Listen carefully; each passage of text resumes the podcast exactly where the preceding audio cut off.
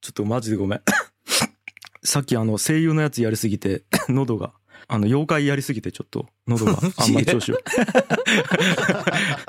あんまり調子よくないけどどう自分俺はうんもう申し訳ないけど全くなんと もないきょうちゃんきょうちゃんごめんここでこうしてなんやろこの上に登っていく人間とうん落ちていく人間分かれてくんやなちょ思った よだけどやっぱもともとナチュラルに妖怪に向いちゃうかどうかやねいや違う違う妖怪以外もやっちゃうや鬼ね鬼以外もやっちゃあう鬼ねそうやろやっちゃうよいやーちょっといじゃやあマジ でうん如実に、如実に元気なくなっちゃういや、ちゃちゃ、ちゃちゃ、元気はある。全然声優向いてな いやんちゃちゃ、元気はあるんやけど、ちょっとう喉ん変な使い方したなと思って。大丈夫最近、最近普通に喋る、あの、ラジオしかやってなかったきさ。最近っていうか、まあ普通に喋るラジオが普通やけど。 いやいや、ちゃちゃ、いやいや、そのコントやりようときとかはいろんな声出しとったよ。ああ、まあそううんね。そうそうそう。いや、もう最近、確かに樋口清則役しかやってないきさ。なるほど。それがいいと思うばい。はいまあ、いっか。じゃあ、とりあえず始めましょうか。はい、始めましょう。いきましょう。ギチの完全人間ランド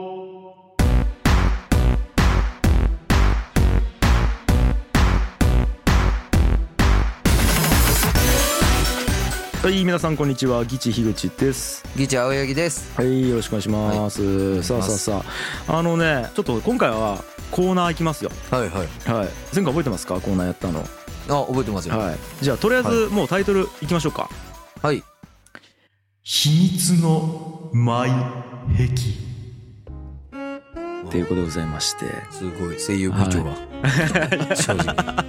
ちょっ いとや今引きずらんでいいじゃん もうそれは 声優はわかさあということで、えっと、メール募集のコーナーでございます、えー夢の国は全員が浮かれていて怖いとか皆さんの他では言えないけど共感してほしいことを送ってもらうコーナーですとさあさあこれあのねあの事の発端から言うとりはい。まあそのディズニーランドが怖いみたいな話からそうね。もうこれあのコーナーにしてリスナーの皆さんに送ってもらえたらいいんじゃないかみたいな話からうん。じゃあとりあえずちょっと原田くんの前壁聞こうみたいなところでうん。 あのなんか新幹線とか飛行機が透明やったら面白いねとか あったね、前回ね。 あのマスクの隙間から口が見えるのがエロいとか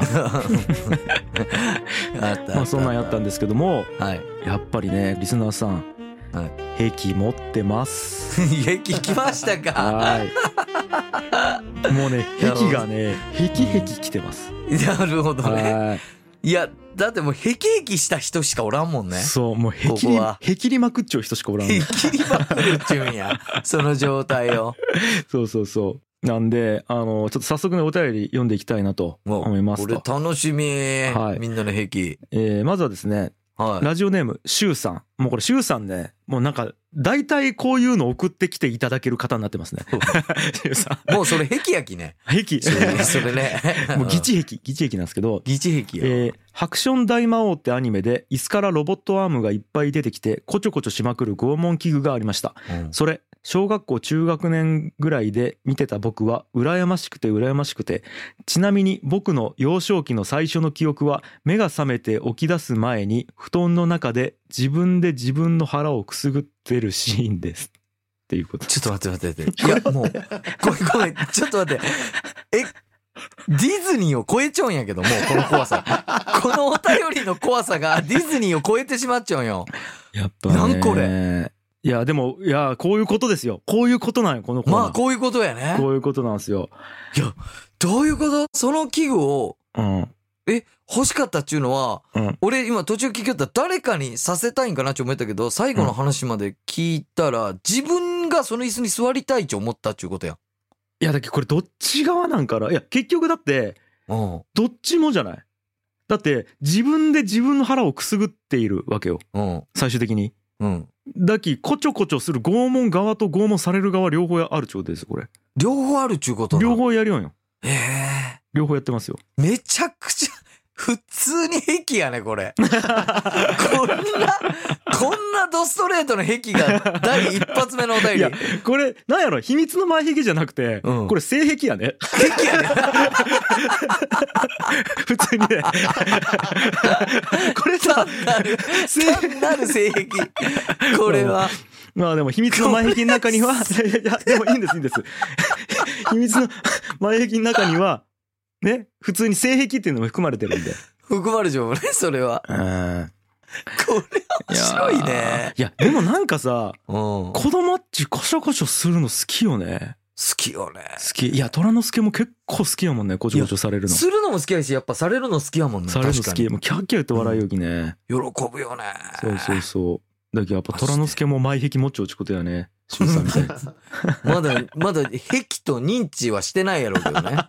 認識として壁っていうのがないやろうきそうそうそうまあまあまあそんな感じですよなるほどね。いや俊さんでしたいやありがとういございまや、す面白い。ありがとうございますうん。いやもう本当にこういうことですよはい、うん次行きましょうか。えーラジオネーム、ケビキーさんですよ。もうケビキーさんもね、また、はい、もう送っていただいてますけども、いいっすね僕、は静電気に驚く女性を見ると、ゾクゾクする癖がありました。うん金属製のドアノブを触った時に、パチッと静電気が走って、小さい悲鳴を上げる女性を見ると、何とも言えない気分になります。男性だと全くゾクゾクしないので、性的な癖なのかなと思います。これだけ聞くと露出行為が好きそうな男に見えますがそういうことには全く魅力を感じません。ということは自分の行為による女性のリアクションを楽しみたいわけじゃなくて予期せぬトラブルに困る女性のリアクションが好きなのかもしれません。そういえば女性が困っている顔も好きですと。いやだから何回も言います けど性癖ですこれは。 性癖っすね、これはもう完全なる。うんこれは性癖ですね。これはな、その女性が困っている。要はなる、もう性癖やん、これは。うん、で、S とか M とかで言うと S やん。これ S か一だ応って、困っちゃう女性を見るのが、やっぱ興奮なわけやろ。うんとなると、やっぱ S の考えよね、これって。どうなんかねたそうだ、そうじゃないでも自分で手を下してないわけようん。だっけ一応書いてないその自分の行為による女性のリアクションを楽しみたいわけじゃなくて予期せぬトラブルに困る女性のリアクションが好きって書いてあるうん。いやだっけこれちょっと自分近いんじゃない、あー俺ね。えー自分何やったっけ S やっけ M やっけ 俺は B。何の B やったっけ傍観の B。そうなんや俺はね。これはもう提唱しようんやけど。そう。 いや原田君初めて聞いたやろ、俺はね、うん、これはね、これにね、えっ、と、なぜ気づいたかというエピソードが2つあるんやけど、その2つは決してここでおしお話できんお話ばっとてかりなんもやけど言えん。よね とてもとてもここで言えんような話なんや けど、でも結局分かったのは、うんケビキーさんと一緒で、うん自分と無関係なところで起こるそういうものが好きなんよ。要はジェットコースターを、に乗っている人、めちゃくちゃ高いジェットコースターに乗っている人をうん下から眺めるのが好き。うん安そう全なね地面でね。いやだきなんか二重にこれ癖よね壁やね。なんかこうまだこうさこうサディズムとかマゾヒズムとかっていうのはさこう自分がされるとかやられるとかでなんかこうわかるけどさなんかこうなんやろもうアクリル板の向こうにおるおるわけやろ自分だけは完全にそう、安全な状態で見るわけやろそなんやろなこれあのカイジの世界観よねう。俺も今言おうとしたあのカイジが鉄骨渡りよときのそうそうそうあのビルの中でワイングラス持 ってみ見る人間の気持ちわかる。そうよねそう。いやでも俺ちょっとこれわからんでもなくてうん。うんいやいやちょっとケビキーさんっていうよりはその安全なっちゅうことなんやけどめっちゃ雨の日にうん。やっぱこう車乗り寄ったらさうん。ブワー降るような中でうん。チャリとかが横にをバーって行きようときにものすごい優越感あるよね。わ、かる。ものすごい幸せを感じるんよ俺。うーわー、わかる。これわかるやろ。でもね、でもね、これ、それやっぱちょっと B は、うん。それモニターで見たいんよ。えどういうこと？要は、チャリを、こう、こぎをおるやん。うんその横を車で通るきょんちゃんおるやん。うん。その絵モニターで見たいんよ。あそこすらなんや。そこに、やっぱこの自分が通ってしまうと、やっぱ関係してしまうき。あそれはもう関係したことになるんや。そうそうそうそう。車の中から見よってもよ。やっぱそこは、なんちゅうん、一切、うん自分が切り離されちゃう方が多分、ケビキーさんもこれは納得すると思なるう。うん切り離されちゃう方が興奮する。でもわかるるよ。その感じは。でもその感じの延長におるんよ。ほどね。うん。ある種、そこで優越感をきょんちゃんが持つっちゅうのは、うん。責任を持つっちゅうことでもあると思うんよね。え、どういうことちょっと待って、マジでわからなくなってきた。いやいや、なんか。か、そこに存在する責任を持っちゃうと思うよ、きょんちゃんが。ほうん、でも、俺やケビキーさんは、うん本当にそういう一切の責任を負いたくない。だから自分と全く切り離されたところでそれが起こっちゃってほしい。う。はそあ。変わっちゃうね。う。やばくないちょっとこれ。え大丈夫この発言。何が何がどこの発言して。ういうことなんかちょっと、ケビきすぎん いや、ケビキよ。いや、いやいや、俺とケビキーさん、ケビきくないちょっと。うん。大丈夫 なんやろな。えっ、と、どんどん損していきよう感じはするね。いや、怖い怖い怖い。最悪やん。それが許される場所やろ、マイケーいキや、ではも。マジでそれが許される場所なんよ。だから、こここはこは。そうやろ。完全にそういう、なんやろね、さらけ出していく場所なんよ。自分を開示していくというか、うん。そう、もうここだけは全てが許される場所にしたいんよ。うん。だき、本当にその権限をね。だってもう名前からしてケビキやきさ。そうやね。うん。なかなかきょんちゃんも、古典ラジオでは言わんと思うけ言ど、わんね。その自転車で雨の、 雨の中通りよ人の横を通った時優越感ちゅう話はせんともがい、なかなか古典ラジオなでんねやろ。な、こういう話なりにきね。なりちきなりよにね。きそなれりにき。そうなんよ。普通の話は、が普通の生活しとったらこの話になりにくいき。うん。あーここでしかできんね。そうだよね。であー、多分、あともうちょっと、えっ、と、このケビキーさんのやつ掘り下げると、多分ね、小さい悲鳴を上げる、はっちゅう、はっみたいなところが多分好きだと思うんよ。ああ、なるほどね。で、なんか、多分やけどうん、これ、こないださ、えっ、と、前回のその前壁のコーナーでちょっと喋ったけど、人間が知性を失う瞬間なんじゃないかなと思ってて、ちょっと。う。うんなんかこう、あの瞬間ってさ、生物になるやん。確かに。その予期せぬトラブルに困る女性のリアクションっていうのは、うんなんかその瞬間なんじゃないかなって感じがなする。るど。ほどね。うん。そういそううこそとうかそケビキーさんはその、多分すごいそれっち、きょんちゃんの感覚、きょんちゃんの癖に近いやん。う。うん、近いかもね。だからきょんちゃんの癖に近くあり、俺の癖にも近い。っうちゅうので、すごい、そういう意味では共感よね。ん。なんやろな、感覚が2丁ね。二丁ね。共感やね。うん。 K。 S とか M とか B じゃない、K やね。共感の K やね。共感の K やわ。うんということで、今から、うん性癖なんて言われたら K って言ってくださ い。ケビキさん。でな すかかなかね。聞かれんやろ、性癖。うん。いやなるほどー、ねという感じでございました。はい。はいありがとうございますね。はい、えー、次いきます。えー、ラジオネーム、ボイスリーさんですね。時々感じる不思議な感覚についてお話しさせてください。それは冬の寒い日、風呂で熱い湯を張った湯船に浸かった瞬間に感じる感情の変化ですと。それまでは平常心、なんならテンション高めの時ですら熱い湯に浸かった瞬間、一気に何とも言えず物悲しい気分になる感覚ですと。おうその感情をあえて例えるなら、幼少期に公園の砂場で遊ぶのに夢中になり、ふと気がつくと夜の帳が降りていて、なぜか周りにいたはずの友達は皆帰っており、一人残された気持ち。いや、議地のお二人なら、地方の廃れた漁港でふと気がつくと、夕方一人で残、取り残された気持ちといった方が伝わるでしょうか。ということでございます。ちょっと待って。うん。もう正解っすね、これが。これが、いわゆる秘密の前壁かもね。そうね。この感覚よね。ああ。あーこれはめちゃくちゃ分かったわ。うん。 K。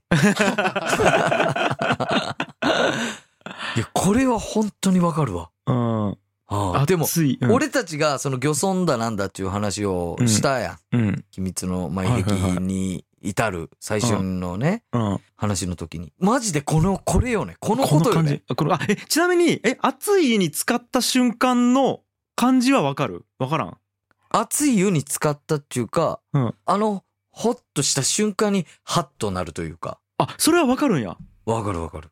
ええあ俺、俺ねはそれはちょっとわからんわ俺はね、なんかわかる。へえそれは。えどういう感情なんあーなんでえっ、と安心感なんじゃないこれうわ、これね、安心感やけど、うんへまあ、安心した自分を客観的に見てしまったというか、えうーん。えちょっとこれボイスリーさんになってこれちょっと掘り下げてみてどういうわかっことたこれえっとね、うん要は安心してしまったけど、うんえーよう考えたら一人で湯船に浸かって、しかももう体はもう全裸で、うんあの、もう水の中に体があって、うん水中に体があって、うん首だけが出ている状態で、うんうわ、これめっちゃ孤独なんじゃないってなってしまうってことやろ。へえー、すごいね安心感を感じることでより孤独感を感じるっていうことかああ、でもそうやない。なんか、安心感を感じることでというか、うんあ一瞬安心感がめちゃくちゃ自分を包んでしまうき、うんうんなんかそのすぐ隣にある闇に気がついてしまうというか、はあ相対的にかうんへえ俺、俺はなんかわかるけどね。なるほどねそして、間違いなくこれは前壁やね。前壁やねこれは前壁やあねーこのこ感れは覚前やね壁。そうそうで、そう多分そう俺が言いようのはもうあくまで想像やし、俺が、俺はそういう感じやけどっていうのでいいようけど、うんボイス3さんはもうまたちょっと全く違う感覚の可能性も全然あるしね。あーただまあ、全然これは前壁やと思うわ。うんあーはあいやこれちょっとね完全には多分分かってないかもしれないですねそうね、そうね。いやで俺ちなみに言うとうん。俺ね冬の寒い日でなんか一個これに近い感覚あって、うん俺なんかね、まあ、まずそのほら高井君知っちゃうと思うけど寒いのがもうマジでダメなんよ俺きょんちゃん、ほんと寒いのがダメもう。やばいわけよ本当にもう本当にね憎しみレベルで寒いのは苦手なんやけ ど本当にね、あのー冬眠できんかった熊と一緒やきね。いやそうなんよだけど今日じ人ゃん間に冬眠がないことに対して結構疑問を感じちゃうよね、それそれくらいあれなんやけ どそうそううんなんで哺乳類なのに冬眠がないんやっていうことを感じちゃうくらいなんやけどうなんか、さ冬の寒い日にうん。家から外出るやんうん。もうね、外の道を歩きようときに、この世じゃない感覚があるんよ。あいや本当にあなんで、この世じゃないところ俺今歩かされるんやか、みたいな。もう虚う無。孤独。みたいな。っ要はもうその寒い環境が自分の中で非現実すぎてっていうか、いや、なんやろな、もう、この世界じゃないんよね、寒い世界とか。うんうんだけ どなんかこうう、んえっと、家の中がこの世界なんよ。冬だ、で言うと。うんだから、えっと、家の中から、例えばじゃあ店に行くとか、駅に行くとか、うんあの、なんか電車に乗るとか、車に乗るとかするやん。うんだから現実世界から一回非現実の黄泉の国的なところをこうやって通って 現実にこう息を感じなよ。さっき一回死んじゃうんよ。俺外に出た時。これわかるかな一回死んじゃうんよ。一回死んでもう一回生まれ変わるよ。何回も何回も俺冬に。いやーきょんちゃんこんなにわからんことはない本当あそう。ビビるぐらいわからんあやっぱそうか。ちょっと前壁が突き抜け始めてないなんかそれすごいこれねなんなえ高井君だって寒いの嫌いじゃないよねそもそも。寒いのは嫌いじゃないねいやいや嫌いやけどきょんちゃんのに比べて全然嫌いじゃないねああ俺もうちょっと嫌悪感レベルでやばいんよね。憎しみなんよねだけね多分。もっと言うと恐怖なんかも。うん要は寒さに包まれている時っちもう生きてないんよね。うーんうん人間じゃないんよ。いや、もう、もう、もうわからんわ。うんじゃあお前人間じゃねえんよ。いや、違う違う違おい非人 間鬼妖う。怪。 かん完全 人間。ああそっか。こっちは完全人間やき。ああそっかでもこれ分からんか。いやー、これはわからんね。さすそがうにね。ここはちょっとでも共感する人を探した方がいいかもね。ちょっと待ってちょ掘り下さげて。すがに、これはもう中学からの付き合いの俺にも、あの、その寒い時のきょんちゃんは俺はもう散々見てきたけどう、んうんうーんと、全く、まあ、ゼロとは言わんけど、うんもうほぼゼロに近いぐらい、まだ理解ができてない。そうか。あのね、あー絶望感と孤独感なんよね。だから宇宙空間と同じなんよね。多分。真っ暗闇の中で、自分だけポツンって世界におる感じなんよね。え、その孤独感もあるんや。孤独感。寒い時、歩く時。寒さの、寒さを感じた時う。ん。わからんか。言うと1年間の間に、ほぼ寒い時やん。うん。ずっと孤独やん。あやばいよね、だき。え、その間ずっと孤独うなん。ん。あ、で、屋外よ、屋外。ああ、家のなる中ほどねにおったらね、家の中寒いでもそんな感じんだけど。うわああ、そっか、これなんなんかな。いや、俺だきなんかあるんかもね。幼少時代に。寒さに対する。幼少時代もしくは前世とかかもね。えー、なんかあるんかもしれん。あうん。あ。あるかもね、マジで。そうか。まあまあ、そんなんあるんですよ。いや、ちょっと待って。なんか、俺があれやわ。夕方一人で取り残された気持ちになったいわ。なやマんジでか、本当やね。漁港で。一人。これはでもちょっと本当に俺には理解できんけどあそう理解できる人を探したい。そっか。こはまあまあまあ、ちょっとじゃあこれに共感してくれる人なんかね、お便りでもツイッターでもいいんでなんかくださいよ。ぜひ。はね。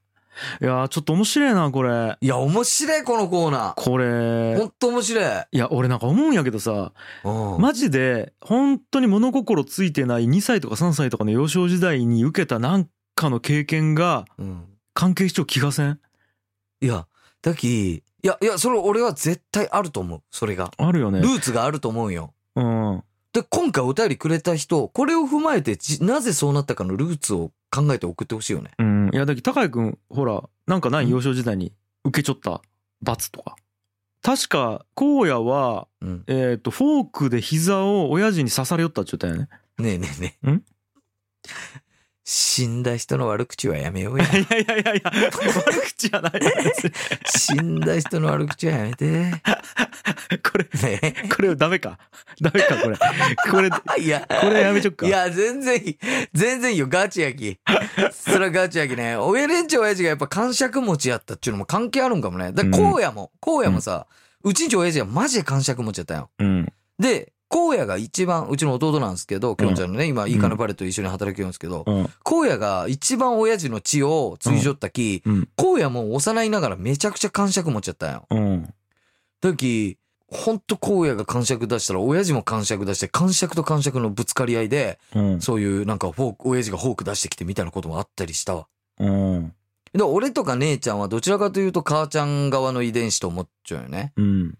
だき、それでもなんかちょっと悪いことしたりしたら親父に連れてかれて、うんもう今の子供たちじゃ絶対考えられんと思うけど、2時間とかうん夜中、田舎のよ、うん。あの墓場に連れてかれて、うん。もう山のほんとふもとにある墓石が5個ぐらいしか並んでないような墓場よ言うて、こっちで言うなんとか霊園みたいな綺麗なんじゃないよ。よ。山のふもとに墓場が立つようなうん。ところ、うん。ね、お墓が。うん。で、その墓石の前にうん正座させられて2時間夜中、今まあな10時とか11時とかだったかな、放置と か。いや、じゃあなんか、ね、それが、そういう、そういうことされよった俺ら幼少期は。罰の種類が不気味じゃない不気味やろ もっと普通はなんかさ、おこうう、パーン叩かれたりとか。そうやん。今の子供たちというか、普通こんなことされんやん、子供っち。いうんや、マジで小学校の低学年とかや。とかの時の俺らの罰、そんなんやったよ。へ今考えたらむちゃくちゃよね。はあそう。なんか、だからそ、そこで歪んだ何かはあると思うのよ、必ず。なるほどねみいたいなルーツ絶対あると思う。なんかあるんかもねうん。ボイスリーさんも多分同じような経験あると思う。ねまあまあそういう感じでだからみんな経験が違うんで人それぞれ、うん多分いろんなね何かしらあると思うんですよ秘密の前壁ですね、前壁。はいこんな感じでもしあのあ私だけのねえっと他では言えないけど共感してほしいこともしありましたら募集しておりますという感じですかね、はいえーメールアドレスは、えー、ラジオアットマークギチドットワールドタイトルに前壁本文にラジオネームと内容を書いて送ってきてくださいたくさんのメールをお待ちしておりますということで以上ギチ樋口清則とギチ、青柳高也でした。ありがとうございましたバイバイ。この番組は上水祐樹さん、しゅうさん、ちびのわさん、こてつさん、あやこ P さん、もぐもぐ食べるたんさん、バナナさん、北海道のクックラカズミーさん、つかの間さん、まえりょうさん、本田兄弟紹介さん、海の見えるカレーレストランプラサードさんのスポンサードでお送りしました。